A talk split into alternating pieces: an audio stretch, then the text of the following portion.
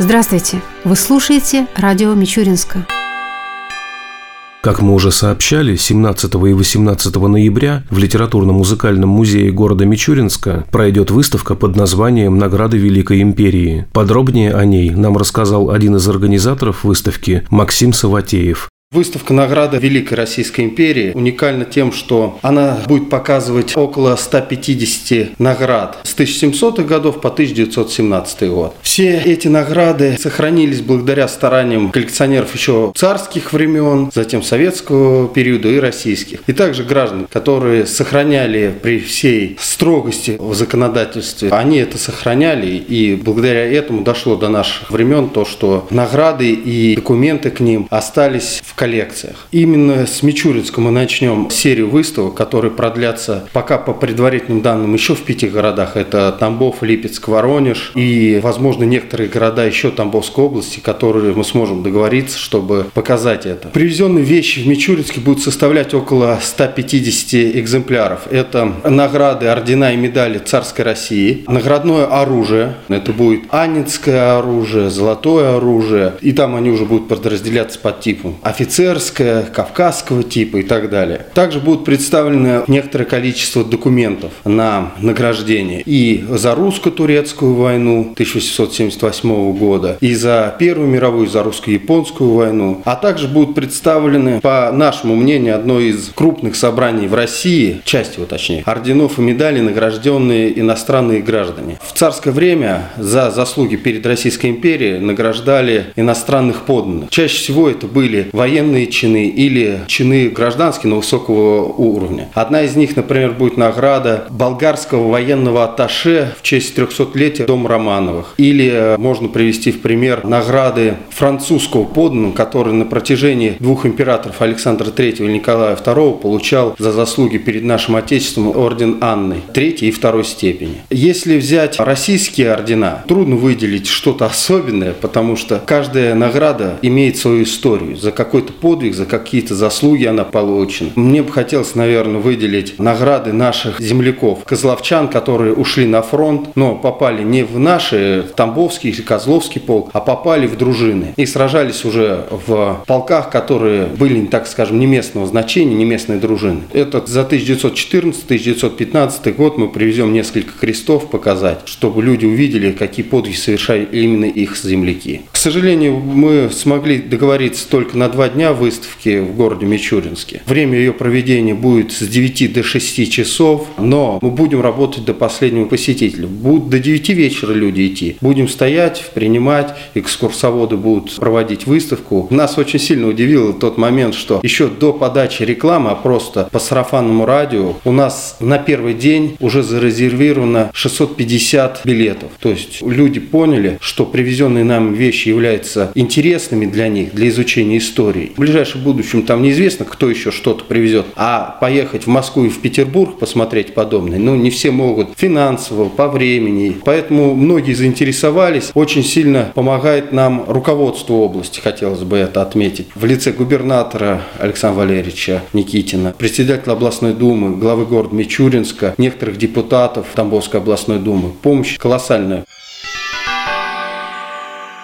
Одной из самых обсуждаемых тем этого года в Мичуринске вполне ожидаемо был ремонт городских дорог. На сегодняшний день работы на большинстве улиц уже завершены. Оставшиеся, скорее всего, будут доделаны в следующем году. Подвести итоги дорожных работ мы попросили главу города Александра Кузнецова. Мы неоднократно говорили о том, что в 2016 году был произведен беспрецедентный объем по капитальному ремонту наших дорог. Было выделено 250 миллионов рублей на 55 улиц города Мичуринска. На сегодняшний момент стоит отметить, что согласно условиям контракта данные виды работ должны быть закончены 1 июня 2017 года. Но, естественно, для того, чтобы обращаться в областную администрацию за дополнительным финансированием уже 2017 2017 года, мы, конечно же, имели желание максимально большее количество работ по капитальному ремонту закончить именно в 2016 году. Сейчас не выполнены работы только по 8 улицам. Это связано с объективными показателями, потому что по всей стране, и в том числе по нашей области, были выделены значительные средства на ремонт дорог и, соответственно, предприятия, которые отпускали соответствующую продукцию, которая требовалась для обустройства дорог, не успевали отрабатывать и выпускать данную продукцию. Было довольно-таки значительное скопление очередей. Мы здесь задействовали и силы областной администрации, сами выходили на подрядчиков и договаривались с руководством иных заводов, которые, скажем так, переуступкой требований долго выделяли материал нашим подрядчикам. Но, тем не менее, конечно, вот эта объективная причина не позволила нам завершить на 100% ремонт по 2016 году. Если же погода будет именно снег, слякоть, конечно же, мы не будем проводить в этом году те или иные работы, потому что вот буквально вчера по центральному телевидению как раз показывали кадры из ряда регионов, когда рабочие бросают снег, асфальт и пытаются сделать дороги. Но хорошо, конечно, что диктор, который данную передачу озвучивал, как раз сказал именно и о субъективных, объективных причинах, что лимиты доводятся довольно-таки поздно, как правило, к концу года, и, соответственно, регионы пытаются освоить данные средства, потому что на будущий год могут не дать. Конечно, эту ситуацию нужно менять, и в начале этого года, выступая на планерке губернатора, я предлагал схему, когда лимиты доводились бы в начале года, чтобы мы имели возможность провести все процедуры конкурсные где-то в апреле, в мае, чтобы уже подрядчики, конечно же, выходили на дороги с наступлением теплого промежутка времени. Поэтому 8 улиц осталось. Если неделька постоит у нас благоприятная, ряд улиц мы еще сделаем. Если же нет, то с началом теплого сезона 2017 года эти улицы будут закончены, а работы по этим улицам будут завершены.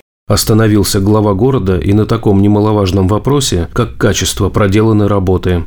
Качество довольно-таки хорошее. Используемый материал тоже, в общем-то, не вызывает каких-либо нареканий. Конечно, есть неудобства по тем участкам, где было снято асфальтное покрытие, в частности, по улице Коммунистической, по другим участкам. Но здесь мы каким-то образом из ситуации постараемся выйти, то есть твердое покрытие временное произвести для того, чтобы люди, проезжая по лужам, не попадали в ямы.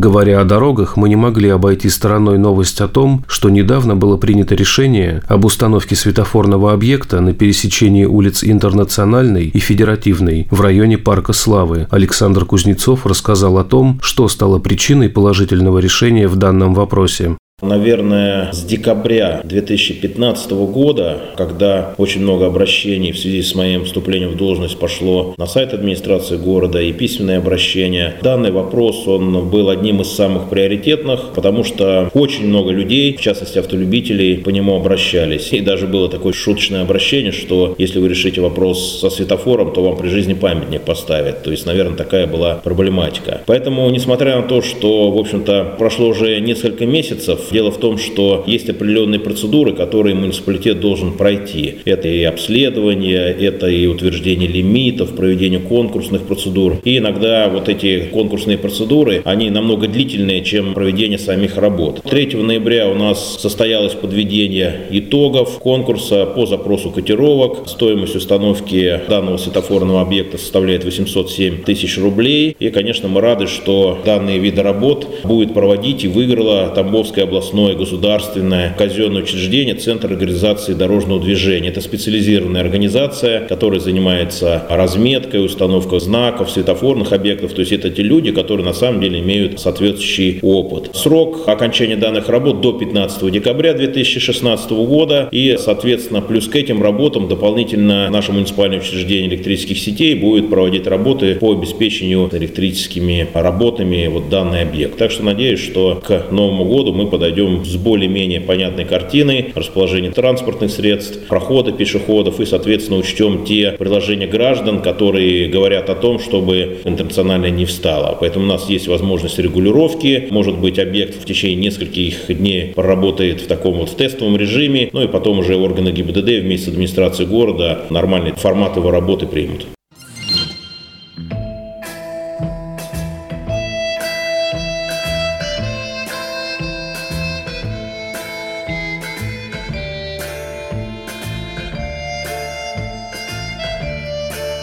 В завершении передачи о погоде в ближайшие дни. По данным Гидромедцентра России, в среду и четверг в Мичуринске днем будет 4-6 градусов ниже 0, ночью до минус 8 градусов. Согласно прогнозу, в среду возможны осадки. Ветер ожидается восточный, умеренный, до 4 метров в секунду.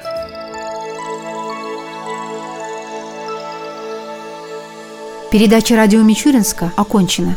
До новых встреч!